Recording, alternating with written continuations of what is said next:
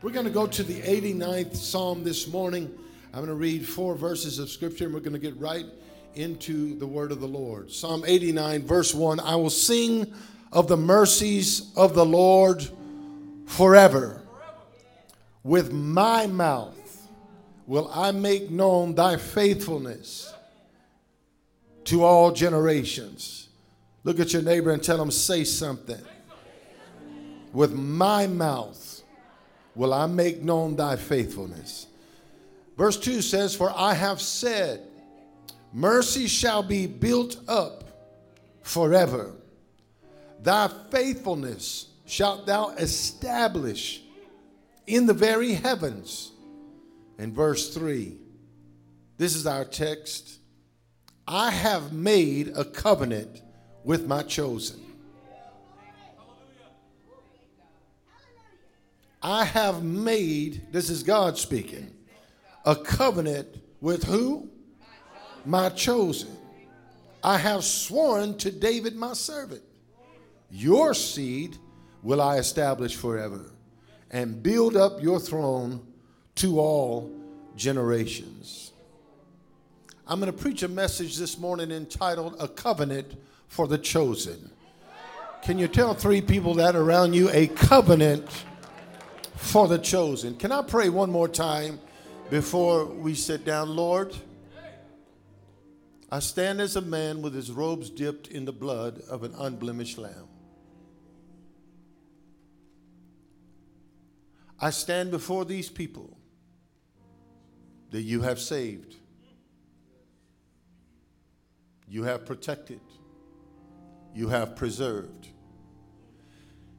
And I humbly ask you that for the next few moments of time, that you will allow a prophetic utterance to come out of your vessel today that will launch these people out of any trap that the enemy has set for them, that will snatch them from any snare that the devil has erected to destroy them or their family.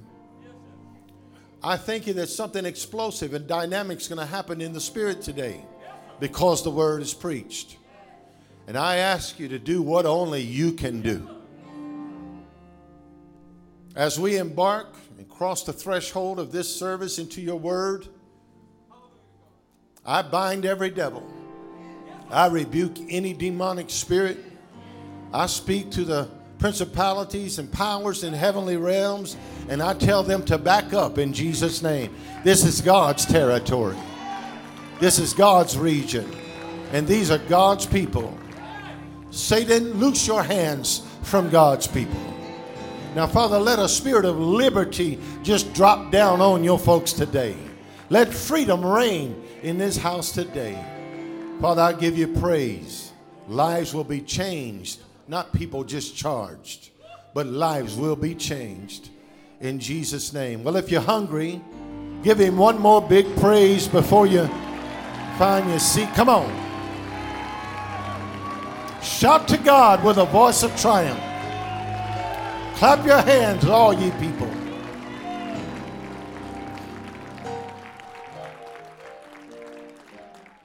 You may be seated. Say it one more time a covenant for the chosen. We've been talking about covenant.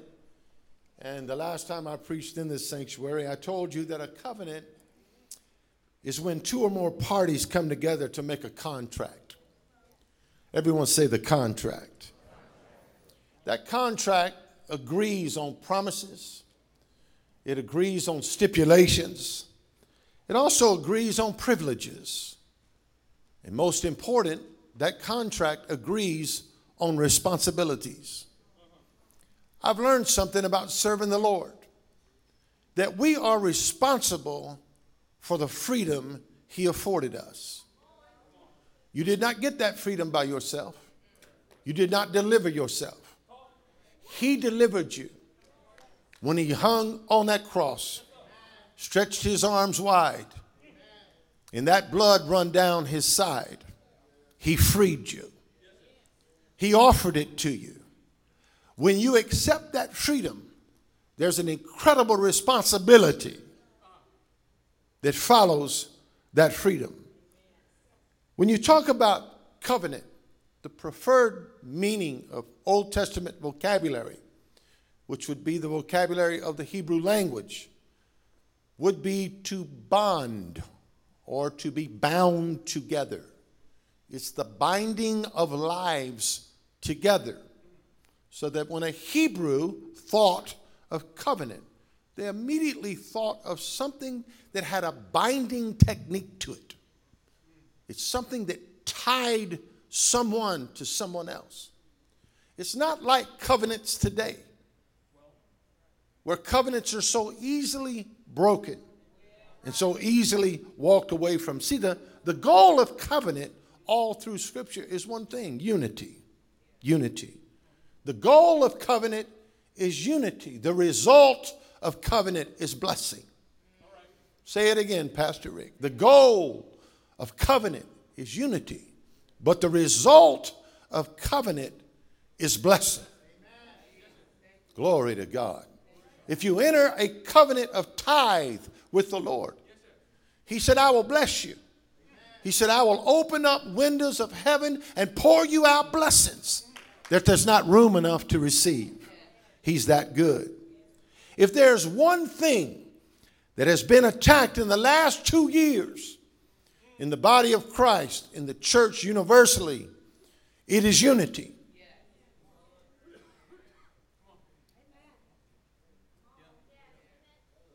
Unity has been attacked in the body of Christ. I was reading something the other day about the change in church today.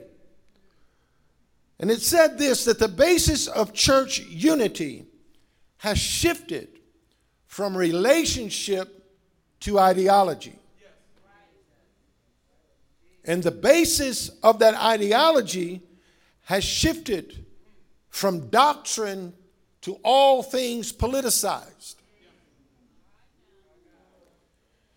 It seems as though a church's doctrinal statement is less important than a church's cultural statement.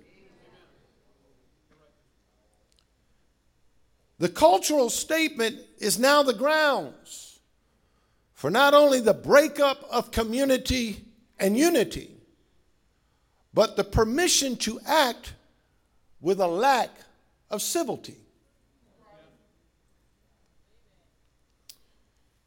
That's what I read. This is what I wrote. Preachers are more concerned with the dialogue of their content than they are the vocabulary of covenant language. Any business model for church building in this generation you will hear the words content two times as much as you hear the word covenant. I've learned something. Help me, Jesus. If we get the covenant right, the content will follow.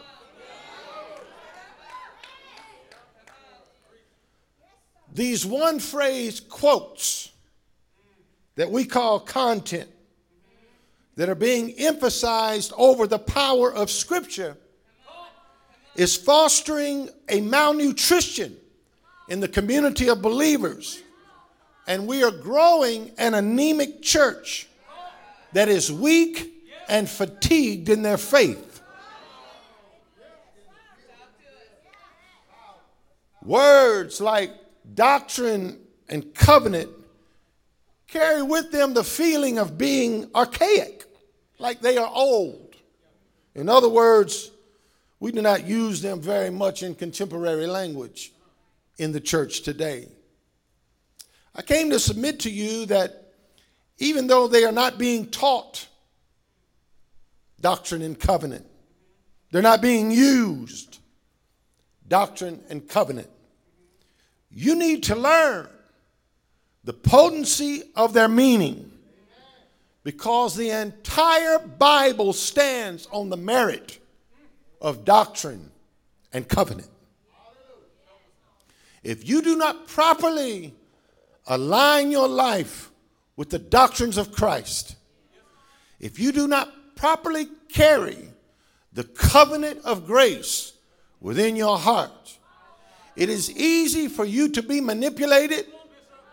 It is easy for you to be distracted.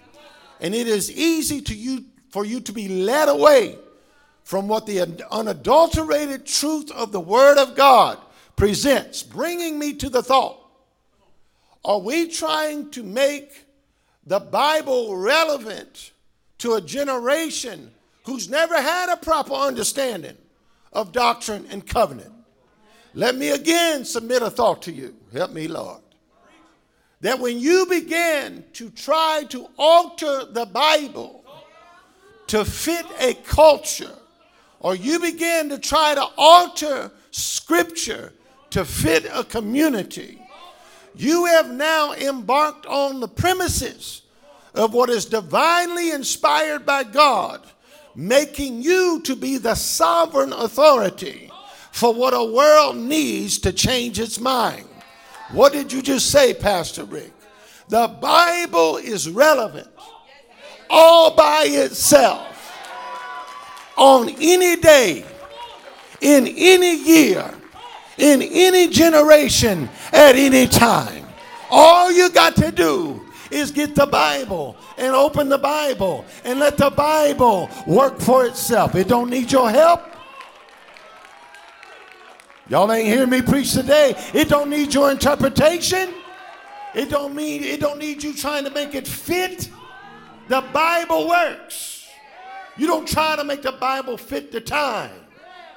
Our responsibility is to preach the Bible and let the people adjust themselves to what is already written. I need 15 believers to give God praise if you stand with that today.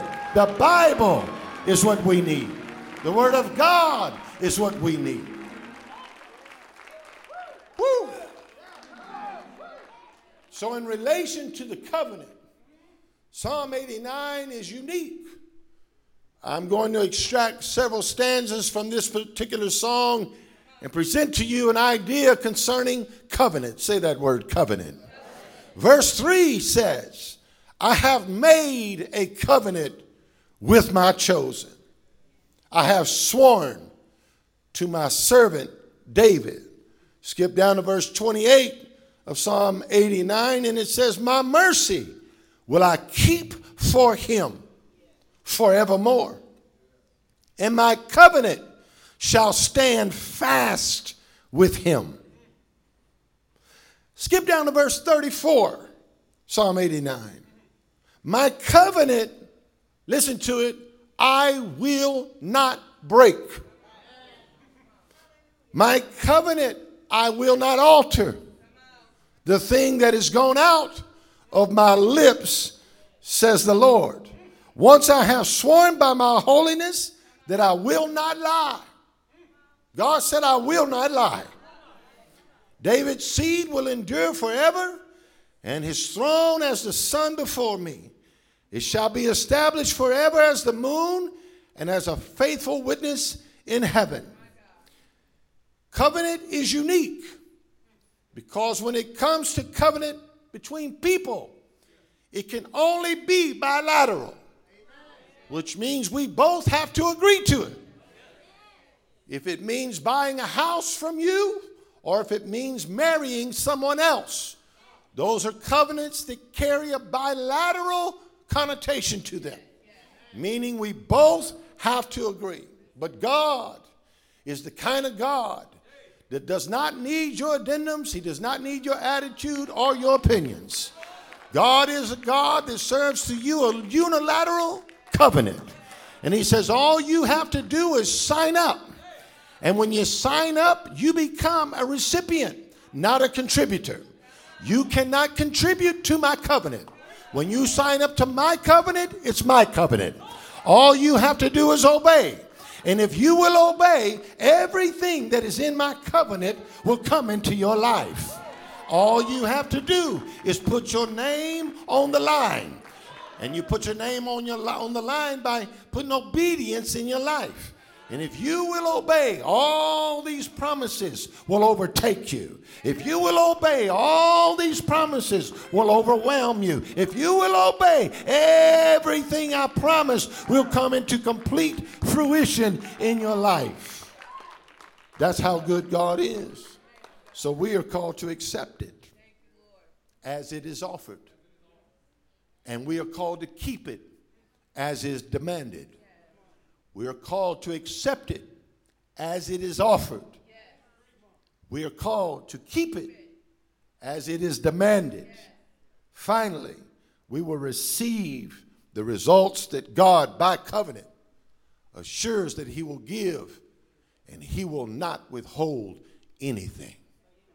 I could walk out of this building now and feel comfortable and content that I have already preached a powerful word in this building. But for the sake of satisfying,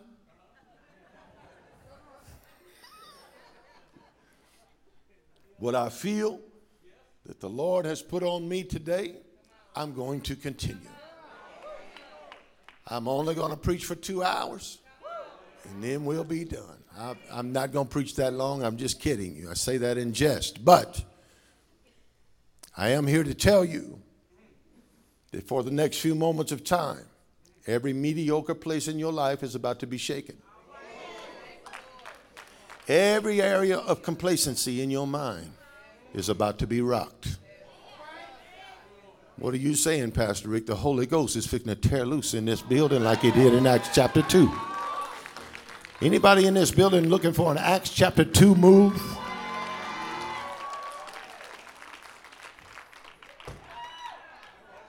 Let's get with this. The 89th Psalm is a psalm that is a song of covenant. It's a song of covenant. And it's concerned with one thing. The whole song is concerned with the condition of the covenant. That's my concern. So if I could sing, I would have opened Psalm 89 and I would have just sang it to you. But you don't want that, neither do I. Alfalfa ain't got nothing on me. The 89th Psalm is written during the time of captivity. It's the only psalm that is written by this man that we call Ethan, the Ezrahite. Ethan. One psalm. Oh, he's a unique guy. As a matter of fact, First Chronicles will tell you that Ethan the Ezrahite that there was only one man wiser than him, and that would be the man Solomon. Ethan means to be firm, to be stable, and to be able to endure. His name is important because I've learned that songs flow out of the character of who you are. So when Ethan writes this song, it comes from the heart of wisdom, the ability to endure. It comes from stability. It comes from firmness. He's from the tribe of Judah. His name actually means long lived. In other words, I've been around a while and I've seen some things. The Bible calls this song a maskil. What is that? It's attached to 13 Psalms. So a maskil is not just a song, but it is a song of wisdom. It is a song that enforces a lesson in wisdom. It means to instruct specifically, to bring understanding about a particular subject. It denotes the idea that Ethan wrote something that he knew about, that he heard about, but now he understood. I heard about it, I knew about it, but now I understand it. Wouldn't it be very powerful if people would write songs out of what they understand instead of what they think they know? Wouldn't it be powerful if we wrote Facebook posts out of things we Thank you. Understand. Other than things we think we know. Hmm. Man, I feel the Holy Ghost. Yeah, I'm not just saying that either. I don't just say that. If I don't feel it, I don't say anything. See, if you do, you, you ever listen to me preaching, I'm not saying anything. That means I ain't feeling nothing. But if I tell you I'm feeling the Holy Ghost, I feel the Holy Ghost. But wouldn't it be good to feel the Holy Ghost in church again? Where you walk in and praise and worship starts and you can't help but just reach out and touch the glory of God. Where the Spirit of God just filled the sanctuary. And then prophetic songs started coming forth. What? For the purpose of understanding. A song that is sung that helps you understand what you're going through, why you're going through it, and how you to make it through. And that's old Ethan. He's good at that. Verse 3 says, I have made a covenant with my chosen. I don't know how the melody went. I have no idea. But he understood this that God has made a covenant with his chosen. What do you mean, his chosen? It simply means that God didn't make the covenant with everybody. Come on in here. God made the covenant with his. His. The question is, are you his? Ah, I made a covenant with mine. I didn't make a covenant with just everybody. I made a covenant with mine, Josh. I, I made a covenant with mine, my chosen. Whew. Look it up, study it. It literally means I have made a covenant with those that I tried first then I selected them. And after I selected them, I elected them. Oh, I didn't take a vote. I had my own council Father, Son, and Holy Spirit. And we decided this one's going to work. So we tried him and we selected him and we elected him. You got to read about it in Psalm 78, verse 70. He chose David his servant. Watch it now. And took him from the sheepfolds, from following the ewes great with young. He brought him to feed his people, Israel, his inheritance. What's the Bible say? He chose him. How? He took him from following. What are you saying, Pastor Rick? Because he could follow, he was chosen to lead. He took him he fetched him. He was in reserve, study it, to send for for the purpose of winning. I trusted him and I held him in reserve till I needed him to lead my people to victory. Some of you are living with a choosing on your life and you're wondering when God will make manifest the thing you know you've been carrying. God knows exactly the right time to bring you out to the forefront.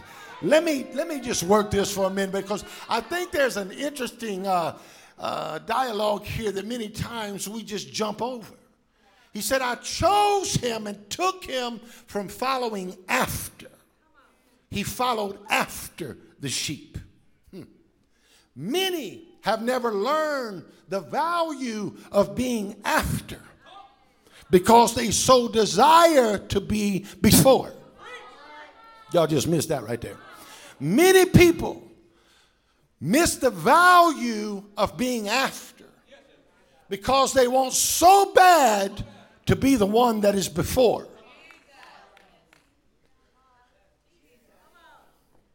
Good God have mercy. John the Baptist said, Not that there is one coming before me. He said that there is one coming after me. If Jesus, excuse me, I feel the Holy Ghost, if Jesus knew the value of coming after something, then where have we lost the value of following after something. Why do you think your voice has to always be preeminent? Why do you think your voice has to be the one that's always heard? Woo. Paul said, Follow me as I follow Christ. There's something powerful about the art of following. Good followers make great leaders. I'll say it again. Good followers make great leaders. He tried him with sheep. He qualified him with lambs. Never devalue what God is using to qualify you for leading people. He did not qualify him by giving him a congregation. He qualified him by giving him a flock. If you can lead a flock of sheep and do it right, and I can try you with that. And you got to walk home every day with sheep dung on your sandals and be content in following after sheep, then I can trust you. If you don't complain about the pasture, I can trust you to lead from a palace. But if you complain all the time about the stench of the sheep, then you're going to have a hard time dealing with the arguments of the people. You got to be qualified in the pasture before you can lead from a palace. Jesus said, when you come to a dinner, sit at the end of the table, not the head of the table. Everybody that comes in wants to go before, but God is looking for a generation of people that say, I know how to be second, I know how to be third, I know how to be somewhere in the line. I'm not even looking for position, I'm not even looking for a title. All I want to do right now is just be a good follower.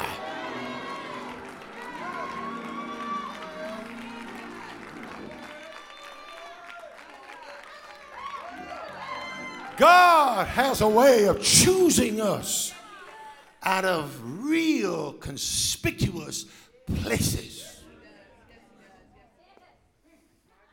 When he saved me, he reached way down in the mud of Louisiana. I don't know where he found you. I don't know where he chose you. All I know is where I came from. And when I look back at the rock from which I was digged and the quarry from which I was hewn out, I can't do anything but say only God can reach down and save a Cajun boy from Louisiana that was rebellious and obstinate. My mic don't sound right because you ain't responding right. Don't look at me like you're not hearing me, like you was born with a silver spoon in your mouth, already saved, sanctified, the field with the Holy Ghost. Nobody in here qualified for the life we now live. Jesus qualified us.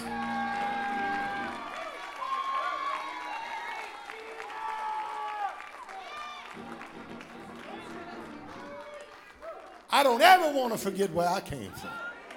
I don't ever want to forget parking a 65 Mustang in a ditch, nose down and out of my mind. I don't ever want to forget them days because that's what God chose me out of. Oh, don't look at me funny because Isaiah 48:10 says this I have chosen you out of the furnace of affliction I have chosen you when you are in a furnace of affliction. I'm going to say it again. I have chosen you, not when you were good, not when it was pretty. No, I chose you when it was ugly, it was on fire, and everything was going crazy in your life. I chose you in the furnace of affliction. Jesus said, you did not choose me, I chose you. Many of us act with an entitled attitude that we are some kind of specially favored people because we chose to serve Jesus. No, you did not. Jesus said, You did not choose me. John chapter 15, he said, I chose you. You are only here because I nudged your heart. You are only here because I convicted you in your soul. You are only here because I chose to shine the light of grace on your life. You didn't choose him, he chose you. I'm going to go a bit further. When he chose you, he didn't ask your brother's permission, he didn't ask your cousin's permission, he didn't ask nobody's permission when he chose you. He looked at you with your jacked up self and said, That's the guy that I'm going to choose. I'm going to try him. I'm going to select him. I'm going to elect him. Peter said it like this Don't forget who you are. You are a holy nation, you are a chosen generation that you should declare the praises of him who called you out of darkness into his marvelous light. That tells me that people who have been called out ain't got no problem with praise. People who know they've been chosen ain't got no problem throwing their hands up and lifting their voice and giving God praise. People who are stingy with their praise, not for sure they really been called and chosen. I'm going to ask you to take 10 seconds if you know he chose you, if you know he called you, if you know he marked you. I'm going to ask you to take 10 seconds, throw your hand in the air and lift your voice and tell him, Lord, I thank you for choosing me. That's pretty good.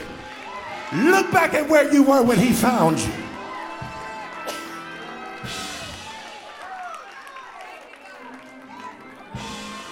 Look at your neighbor and tell him you have no idea. You have no idea.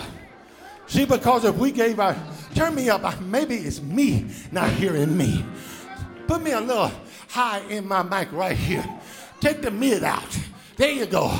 It's sounding sharp now. I like it when it's sharp. I don't like it when it's dull. I don't like it when it's mid range. I need the high lifted up so I can hear the God is good all the time. Tell your neighbor God is good and he's good all the time. When I look back over my life and know all that God has done for me, how he chose me out of a generational curse. I can't keep my mouth shut. I can't keep my praise down. I can't keep my worship quiet. Throw your hands up and shout one more time. Give him praise today. Watch. Somebody scream this with me. He knows who he chose. Say it again. He knows who he chose. You can be seated now if he knows who he chose. He said, I have made a covenant with my chosen.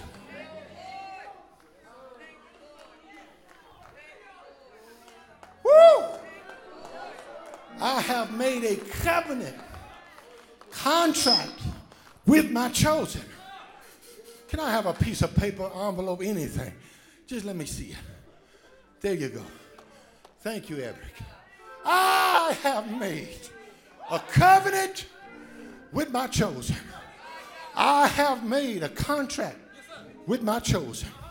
So when my chosen gets in any kind of trouble, when my chosen gets discouraged, despondent, or depressed, all they have to do is go back and pick up the contract and remind themselves that the contract says, I am the head and not the tail. I am blessed in the city, I'm blessed in the field. I'm blessed when I when I come, I'm blessed when I go. The problem with the church today is we ain't reading the contract right. Tell somebody, get back to the contract. Get back to the covenant. If God said it, he gonna do it. All right. Say it again. He knows who he chose. That means he knows every idiosyncrasy. He knows every tendency. He knows every propensity. The other day we were live on Facebook, my wife and I. And I don't think people know how to deal with Pastor Rick's transparency. And I said, we were going through the nine fruits of the Spirit goodness and gentleness and self control and joy and peace. And then it came on that ugly word patience. And Giovanna just going through them, baby, that's you, that's you, that's you. Then she got the patience. And she said, That's not you. I said, That ain't me, honey. I have no patience. Well, you know, you need to let the Lord work on you in that area of patience. I've been saved for 45 long years. I still ain't patient. I have prayed, I have fasted, I have read the word. I still ain't patient. Why? Because I don't believe anybody in here has mastered all nine fruits of the Spirit. If you have, I need to check where you left your wings at the door because you are not an angel. You are not divine. Yours might not be patience, but you might not be so gentle. Some other area. Mine is patience. I was impatient this morning I said, Girl, I'm going to wait on you. Help me preach here. I said, And then I regretted it because she made me late again. And I, I, I don't like being late.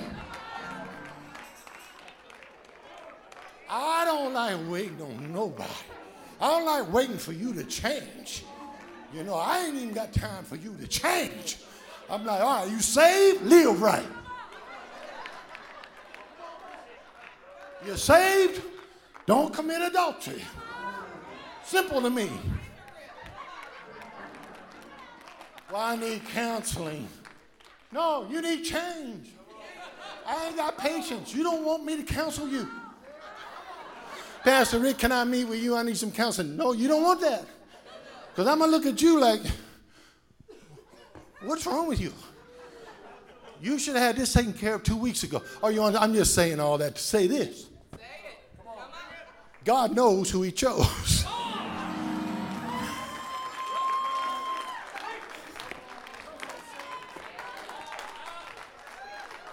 Can I finish this word? Have I been preaching 36 minutes or the service been going for 36 minutes?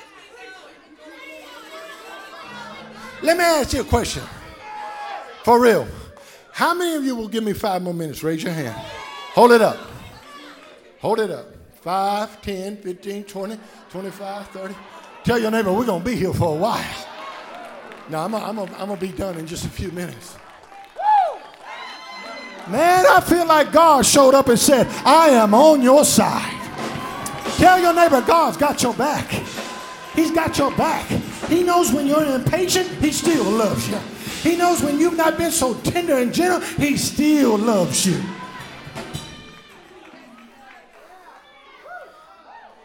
He said, I made a covenant with my chosen. If I wasn't sure I was chosen, I would not have confidence in the covenant. Right, Pat? But because I know I'm chosen, I got full blown 100% confidence in the covenant. Don't miss what I said, Charisma. Don't miss what I said. I've got confidence in the covenant.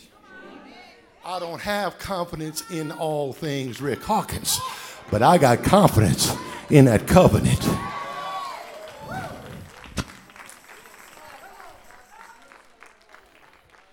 Tell your neighbor the devil's getting nervous right now. Why is he getting nervous? Because he knows you're about to walk into a realm of revelation that you've never enjoyed before. Whoo, Lord. You better know that covenant ain't nothing to play with. That covenant is real. I'm going to finish. He said, My mercy will I keep for him forever, and my covenant shall stand fast with him. Verse 28 shall stand fast with him. Look at it. It means to build up and support, it means to foster as a parent or to nurture or tend to as a nurse. Wait a minute. My covenant will tend to him as a nurse can y'all look at a man that's been sick right up here? this guy. 38 days, pretty much in my house. 38 days. Went from some kind of viral congestion, pneumonia, whatever you want to call it, for 20 something days. Came over here and preached for y'all two weeks ago, and on that Wednesday, tested positive for COVID. Put me back in the house. Got over COVID, and the winter storm showed up. Y'all say that's why this man's acting so crazy. He got cabin fever. He's just glad to be out the house. In Louisiana, we would say, You ain't never lied.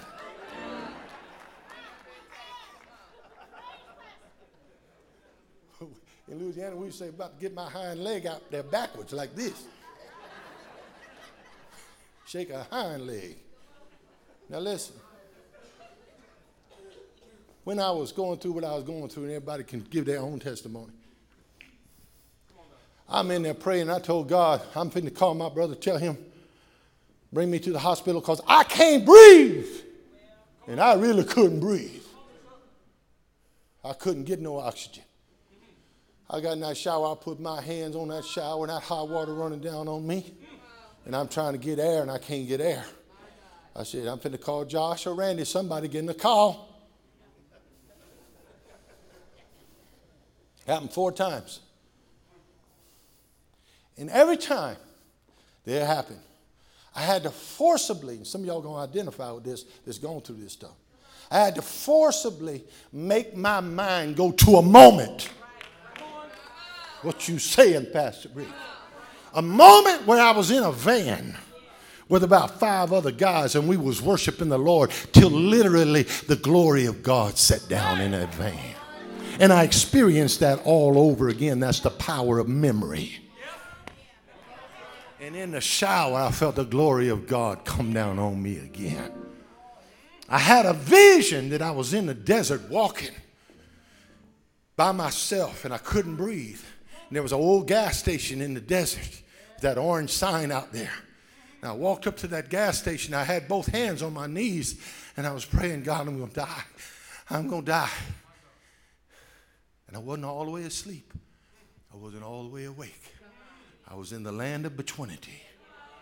And suddenly I had a vision. An angel, about nine foot tall, walked out. And he was dressed in white. But I thought it was the death angel. He didn't have a smile on his face. He was very stern in his visage. And he walked right up to me and looked at me right in my eyes. And he stuck his hand right in my chest. And he put his big hand all the way around my heart and he said two words be calm. He pulled his hand out of my chest. He turned around and he walked back to that service station. When he did, I woke up. I took a deep breath and I felt so relaxed and so comfortable.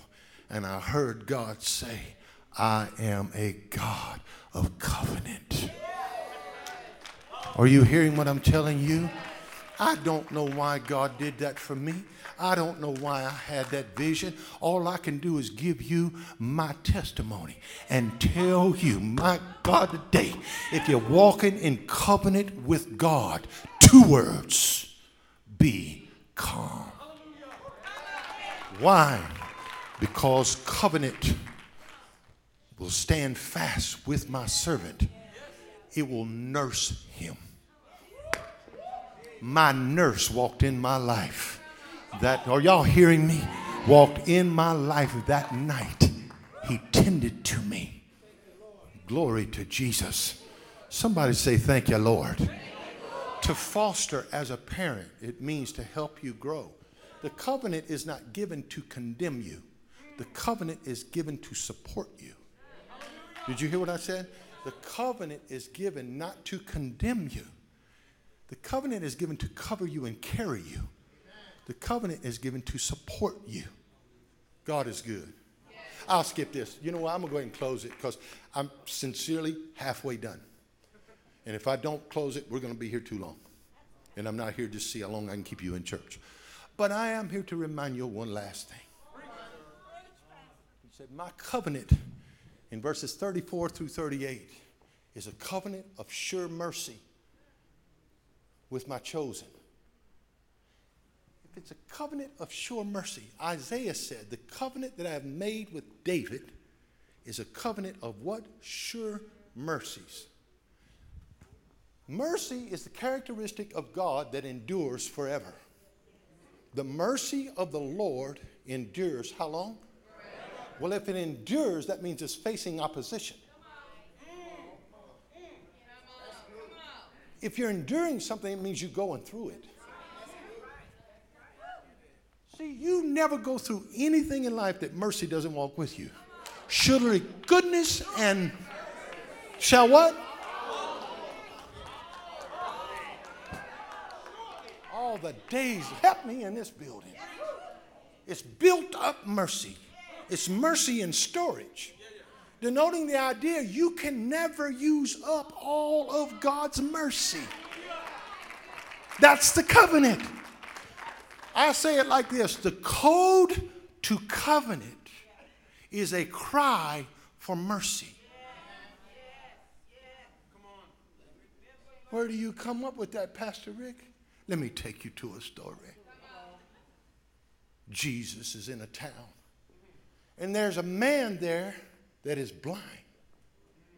And he starts crying out to Jesus Jesus, son of who? When he said that, son of David, Jesus stopped. Why? Because who's the covenant with? Talk to me, Eric. Who's the covenant with? David. The covenant of mercy is to David. And Bartimaeus said, Jesus, son of God? No. I know your line, Jesus. I know what covenant you came through. You came through the covenant of David, and David's covenant is sure mercies, steadfast mercies. So he says, Jesus, son of David, give me a miracle. No, he didn't say that. He said, Jesus, son of David, talk back to me. Have, come on, Vicky, have mercy on me. He didn't say, give me a miracle. He said, give me if we would stop asking for miracles and start asking for mercy, we would get the miracles we were asking for.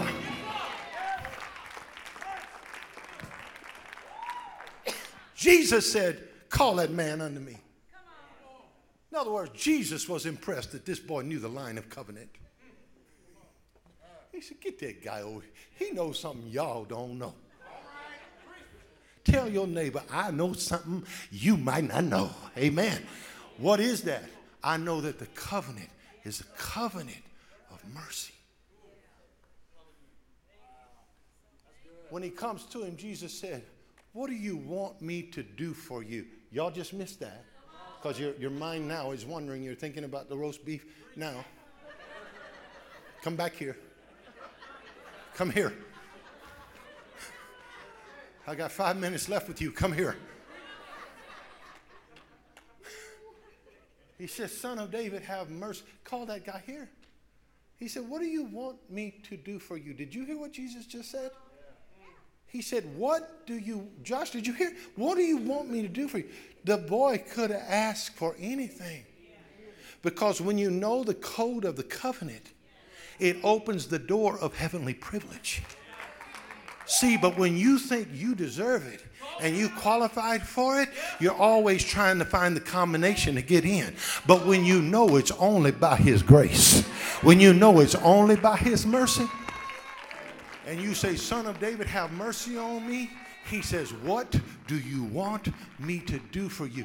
Bartimaeus could have asked for anything. And what did he say? I want my sight back you get what you ask for. Jesus touched him and his eyes were open immediately. Folks, I'm submitting to you today. that there's a covenant for the chosen. And when you know the line and when you know the code, anything's available to you. Gerald, I heard God tell me plain this week these words Rick, I am still for you. Now, listen, that might not register with you, but sometimes you just need a pat on the back from your daddy. Are y'all hearing what I'm telling you? My son was going through something two days ago, and I called him. We got into a discussion, and I started daddying him. I started getting on him. And I know Dustin, he just locked down. And when he locked down, I knew I overstepped my boundaries. And I backed up. I said, Dustin? He said, Yes, sir. We was on FaceTime. He's standing in the right spot. I said, Dustin, I want to apologize to you. And he didn't say nothing. He was waiting for the apology. I said, I put my foot in business that's not mine. And I said, I'm sorry for that. You a 41 year old man. I have no business treading in your territory. I said, now I'm going to ask you to forgive me. And I'm going to tell you what God told me two days ago. He said, What's that, Daddy? I said, I am for you. When I said that, big old smile. He, he was smiling like a possum eating fresh berries. He smiled all the way from, he, was, he smiled big enough he could eat a banana sideways. He needed to hear Daddy say, I am for you. Do you see it, Woody? The covenant is all about God saying, I am for you. Everything in this world can be against you, but I am for you. Sickness can be against you, but I am for you. Your friends turn on you. God says, I am for. Jump on your feet, throw your hands up, and say, He is for me. Say it. Come on. He is for me. He's for you. Would you lift your hands, please? Anointing, do your job. Anointing, do your job. Go to work here. Somebody has been so depressed, living in doubt, fear, anxiety, worry. We dismiss it today. Pull the contract out, pull it back out. Bless the Lord, oh my soul, and all that is within me, bless his holy name. And forget not all his benefits. Where are the benefits? They're in his covenant. He promised, and God will do what he said he would do.